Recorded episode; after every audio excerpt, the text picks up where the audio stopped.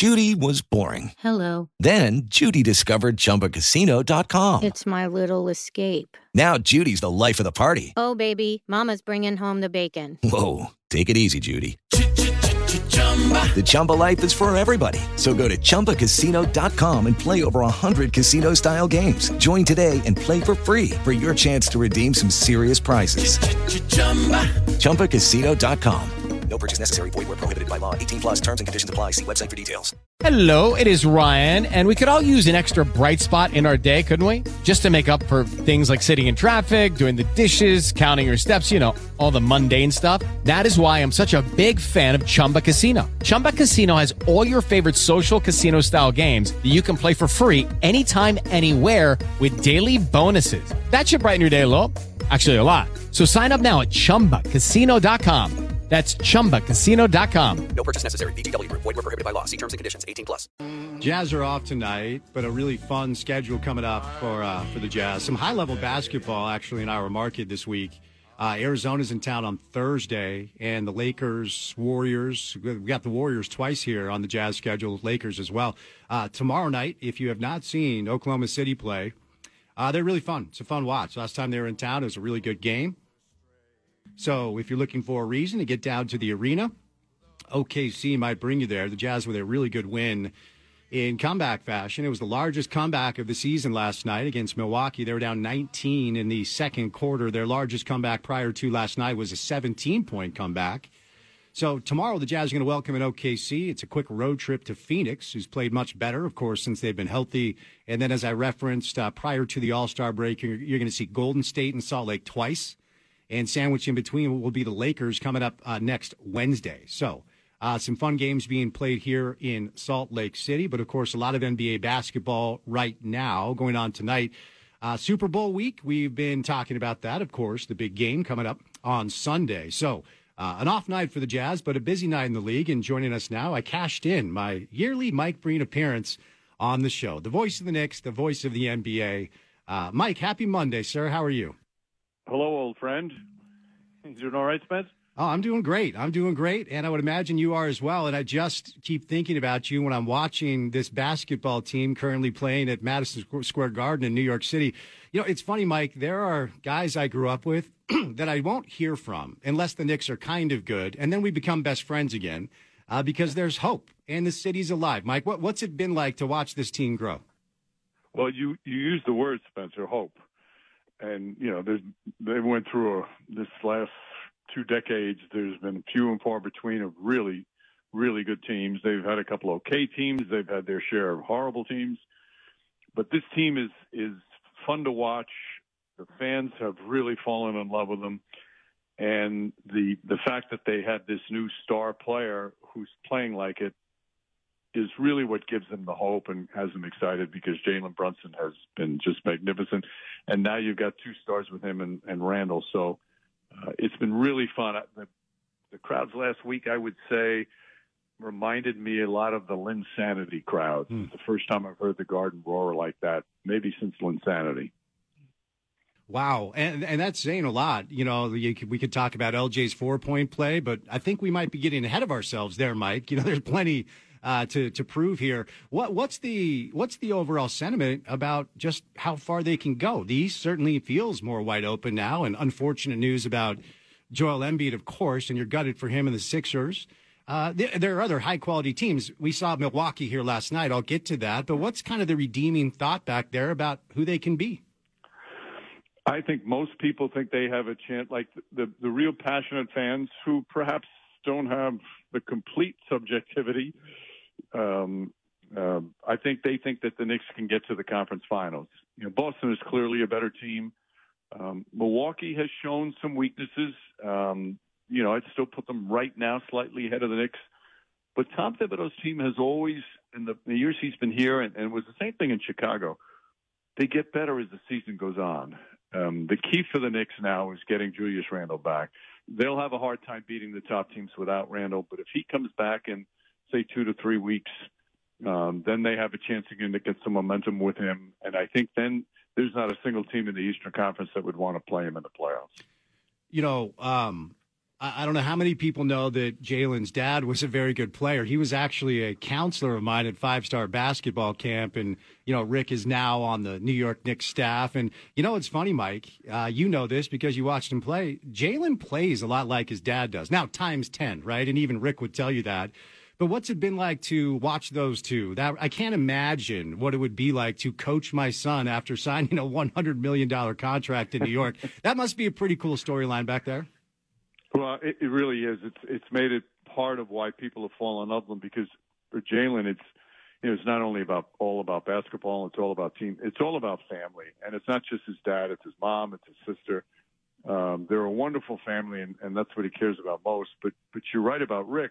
Rick just didn't have as much athleticism. Rick didn't have the shot that Jalen has, but has the same toughness, the, the t- same savvy, um, and to see him you know, I made fun of him last week when Jalen was named the All Star. I said, "Are we going to have to watch you prounce around the garden floor, proud as a peacock, the way you're going to strut around?"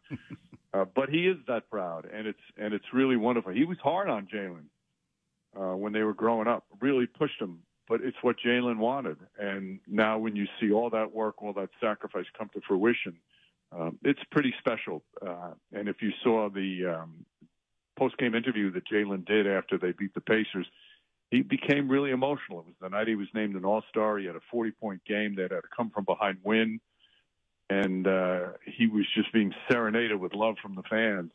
And that really is one of the beautiful things about sports. Even LeBron James commented about it. He said it was so cool to see a player get emotional like that in the biggest moment so far of his career. So, uh, as you know, Mike, the Philadelphia Eagles uh, a year ago decided like Georgia's awesome, so I'm going to get all the Georgia defensive players I can, and they went to the Super Bowl. And I don't, I don't know how calculated the let's get all the Jay Wright Villanova kids was, but it certainly looked. And I've always loved Dante. I love the way he plays, and I do want to talk about the Jazz. Dante had a great game against the Jazz when you saw him back there. But talk about that storyline a little bit. How intentional? I mean, look, Jay's one of the greatest college coaches of this era, certainly, so I don't have an issue with it. I wonder how intentional it was to go find all these Villanova kids. I don't know if it was intentional. I mean, certainly they were all on the radar, but it wasn't necessarily intentional. Let's get these Villanova guys. So Jalen Brunson comes, he plays well. Ryan Arcidiacono, who's who comes off the bench and is is you know usually plays in only blowouts, uh, but he's also a big part of the connection with the entire team. Now you bring in Josh Hart last year for a trade, and it works out so well. And you see that connection with, with Brunson and Hart on the floor. And when DiVincenzo became available, I don't think he was their first um, guy that they were going for that spot. But when they did, they were very happy. And he's better than he's better than I think they thought. And like he was in college, every year he got better. And I remember Steve Kerr telling me after the Knicks signed him, he says, not only are the Knicks going to love him, but this this kid is he relishes the big moment. So at the end of a game, a big game, he's not afraid to take that big shot, and he's much more than just a three point shooter. So it's been a, a perfect addition. But you see that connection, Spencer. And let's face it, the, the game is still about five players working together on a floor. Yeah, you can have this all-time great or two superstars and they can overcome anything. But when you see that kind of basketball, the connection, the ball moving, helping each other defensively, it's just been a joy to watch. Yeah, and Dante, I mean, Final Four most outstanding player, right? So he's always been that guy. Uh, and I, I, I, will admit uh, something to you, Mike. My wife the other day asked, like, you know, as part of the job, you got to watch a lot of teams and you go to games and sometimes the fan inside of you dies as a result of what you have to do to make a living. And she said, Is there any team that you watch that your heart says, I want them to win? I said, Yeah, it's still the Knicks, and it always will be. So when the trade went down, part of me was bummed out that Immanuel Quickley was part of it because he was growing in a rate where I thought he could be that ball and hand guy, but certainly it's worked out. What stands out most about what OG's been able to bring and certainly the other pieces too? Precious has been great in limited moments. Why did that trade work so well for the Knicks, Mike? Well, you, first off, you, you, need a great wing defender in the playoffs.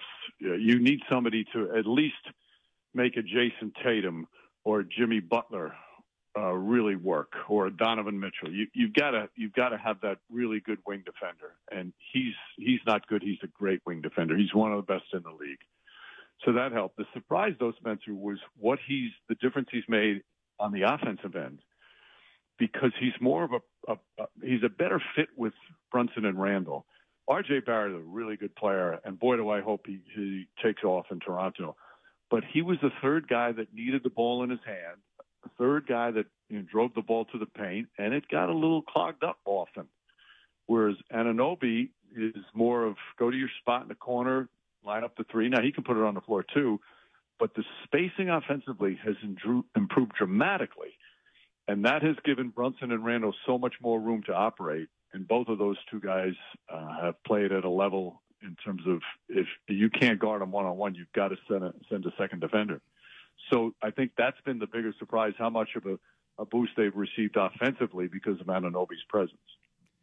All right, Mike, before we move off the Knicks, and you're going to laugh at me because I'm about to tell you, uh, maybe I'm just getting old, but I thought, I thought that, uh, I, read today that it's the 25th anniversary of you and, and, and Clyde, of Walt Frazier on MSG Network. In my head, I thought it was longer than that, but I guess, I, I guess I'm wrong. And I wanted to ask you, because you're a pro, you're going to show up and do the job no matter what the building is or how the teams are playing. But when the garden is like that, you know, how does it affect uh, you know, the way that you can go about your job, utilizing the crazy energy of those Knick fans, and a thought on what it's been like to work with Clyde for that long.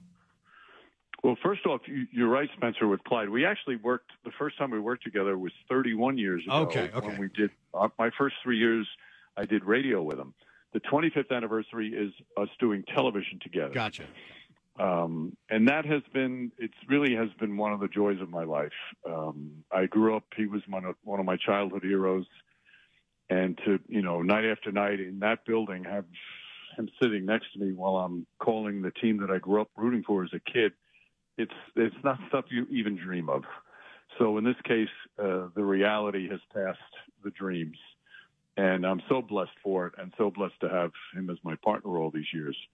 Um, and he's so rejuvenated the last couple of years because he, you know, he suffered through a lot of bad teams as a broadcaster and here's a guy that you know set the standard for what what it is to be a championship player in New York.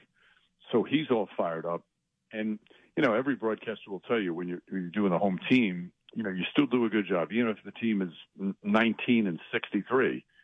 Um, but when the team is good and they play fun basketball to watch and they're easy to root for in, as individuals as as in a team, there's nothing better because you get caught up with it.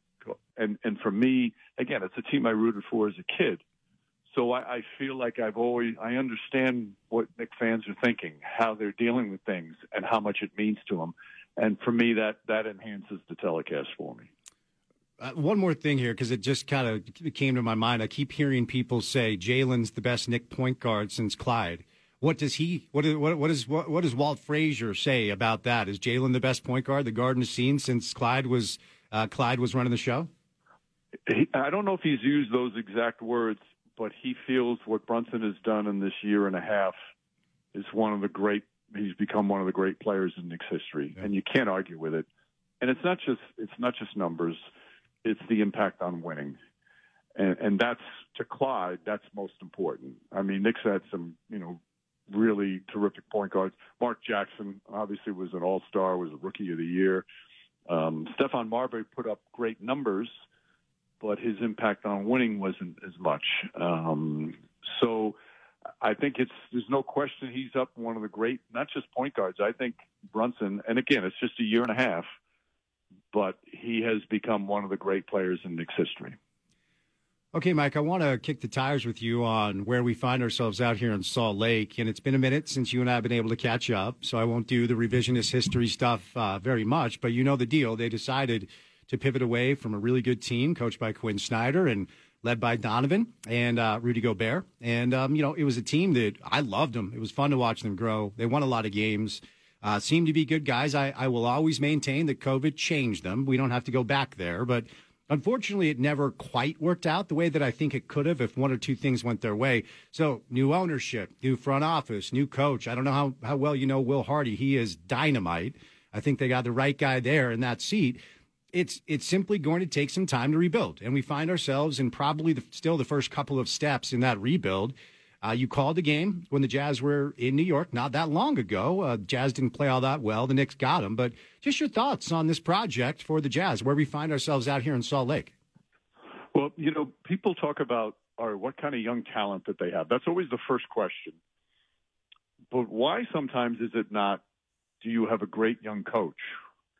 And you hit the nail on the head. I, I, I find him to be as as impressive a young coach to come into this league as I've seen in a long time. Um, his knowledge of the game, his people skills, his his ability to deal with everything, his creativity. I, I think this guy is is going to be special for a long, long time. Um, and I think that's something that you can't underestimate. You can have a lot of good players, and, and certainly, you know, you're not going to win if you don't have top players. But this guy, one thing you'll know for sure, whatever the potential is of a particular team he's coaching, they're going to reach that. So that's that's a great step number one. And and you're right, it's going to take a couple of years, and it was hard to break up because some of the guys were young that they that they let go, but you also maybe had a feel that they weren't going to resign eventually, and you've got to you've got to make hard decisions when you're a president or a GM of a team. But I like some of the pieces that they have. Um, you know, Markkanen has just become one of the the best scoring forwards in the game and and I also I love the kid Kessler. Um, you know, he's got a, he's got a lot to learn, but he's you know he's such a force and a presence. And some of the other young players are good as well. And and it, I just think it's because you you had a team that could get to the second round pretty much every year with the way they were. It's hard to accept the fact that all right, maybe we've got a team now that's gonna not gonna be in the playoffs or maybe get in and lose in the first round. It's hard for fans because you felt like you were close but I think the people that are around the team day in and day out, they realize what's the what's the ceiling, and they just felt the ceiling was not going to be good enough, and and rather than wait a couple of extra years to start the quote unquote rebuild, let's start it now and, and get there quicker than we would have if we waited.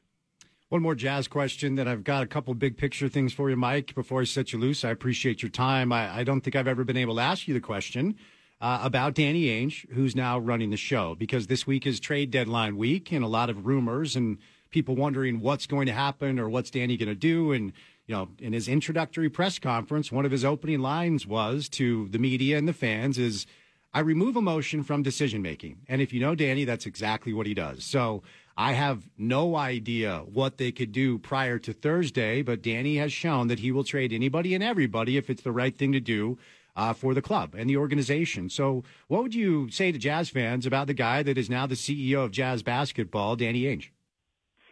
Be prepared for deals to be done. Yeah. Uh, but he's not going to do it just for the sake of doing it. Um, I, I think it's going to be a seller's market.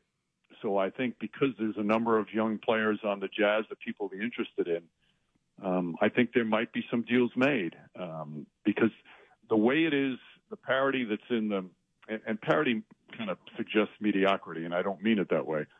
But in the West and now in the East too, um, there are a lot of teams with one or two extra players, and sometimes just one.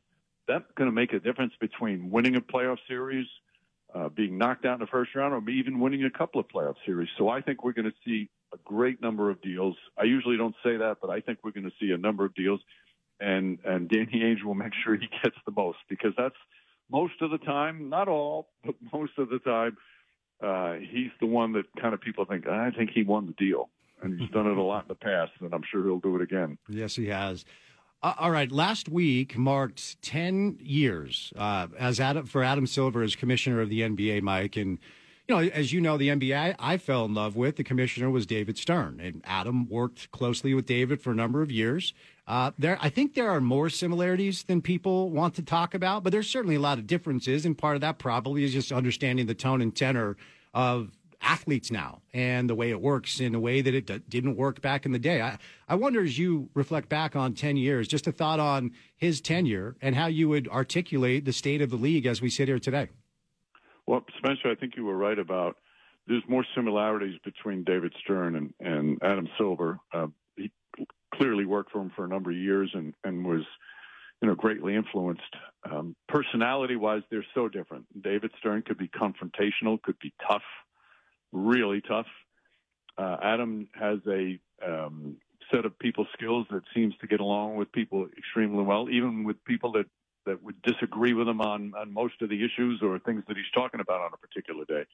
Um, he's just got amazing people skills. What I love about him is that he's so smart, but he never carries himself as the smartest guy in the room. He's open to listen to suggestions.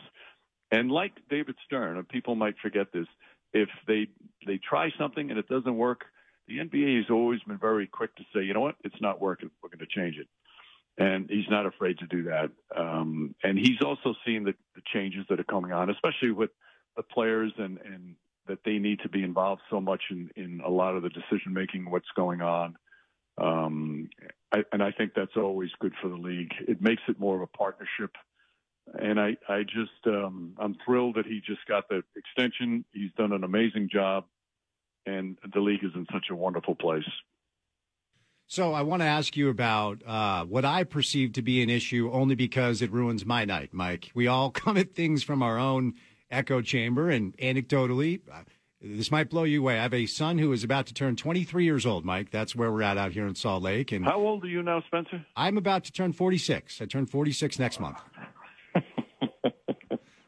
Do you still picture me as a 12 year old kid running around Madison Square Garden? Now, that's the question. Well, that's that's I, no, I, that's no way to picture you, but I certainly remember it. That okay. just blew, okay. Just All right. away. Fair enough. Fair enough. But Connor, he's a great kid, and I coached he and his uh, his little buddies with the junior jazz we out here we have out here for a number of years. So I've watched them grow. It's a great group of kids, and so he came over to watch the Super Bowl and these are kids that when I coached them, they were massive NBA fans and massive Jazz fans, and they still are. They still want the Jazz to. Everybody around here wants the Jazz to win. It's one of the great things about our community. But I said, so what are your friends, you and your friends, when you're hanging out? He's in college. What are you guys watching? He said, it's the NFL one, it's college football two. Uh, they've got some soccer fans in the group, and he said they don't really watch the NBA very much. I said, wait, why? They love the NBA. He said the best players don't play. And that's not entirely true, but that is topically a load management question that I want to kick the tires with you. Best laid plans by the league for the 65 games. Uh, the Embiid thing certainly comes into play because he was having a historic season, but he was not going to reach that threshold. I guess the way I'll ask it is do you perceive this to be an issue? And what do you make of what the league tried to do about it so far? Absolutely an issue. Uh, it was getting to the point where it was becoming a real problem and that's why they made the change. Um, now, will they keep it at 65? Will they put in um, uh, disclaimers because of certain injuries, et cetera? I don't know. I think they're going to take a hard look at it. But he knew it had to be done, and he made that decision. But he also got approval with the Players Association. So again, he was bringing in the players on this, and that's what they decided. But there's no question it's it's a problem because – uh, there were so many matchups, especially the national uh, TV matchups that a lot of people will tune in for, that there'd be more than one of the stars not playing, and it happened all the time.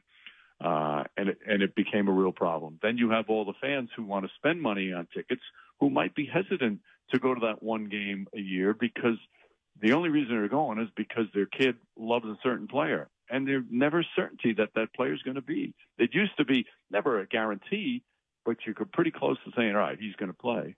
Uh, so they realized it, and I thought this year was a good step to do that because I think some players and star players have actually done that um, in terms of they played more than they would have in past couple of years. There was a great article that I can recommend. Tim Bontemps, who does such a great job for ESPN, uh, wrote a piece just on what you're talking about. And did you know back in the 90s, the star players would miss an average of 10.4 games per year. Now, star players are considered players who are either all stars or all NBA. Do you know so far in the 2020s, it's up to 23.6? Jeez. That's the average. And that's just unacceptable. Yeah. There will be times where star players are legitimately hurt but we've gotten into the culture where if you're a little sore, if you're a little banged up, you know, they're not going to play, and um, and that has to change. And hopefully, this thing is the first year of many where it's going to start to turn around. Well, Mike, I can't tell you how much I appreciate it. I know how busy you are, so I love to cash in my yearly Mike Breen appearance. It makes my day. It's fun watching that team play like that and hearing you call those games. So, uh, sincere thank you, sir. Have a great week, and uh, would love to do it again at, at some point. Spencer, anytime. I'm so thrilled for your success and and your family, beautiful family that's grown. So uh, it's it's always my pleasure to be with you. Excellent. Thank you, sir. Be well. Bye bye now. All right, there he is, Mike Breen, the voice of the New York Knicks, the main voice of the NBA on NBC, or excuse me, wow. Speaking of 90s NBA knowledge on ABC and ESPN, uh, he is not on social media because he's a well adjusted normal person, or else I would tell you where to go find him. He, he's the best. He's my favorite NBA voice, and he's just the best dude out.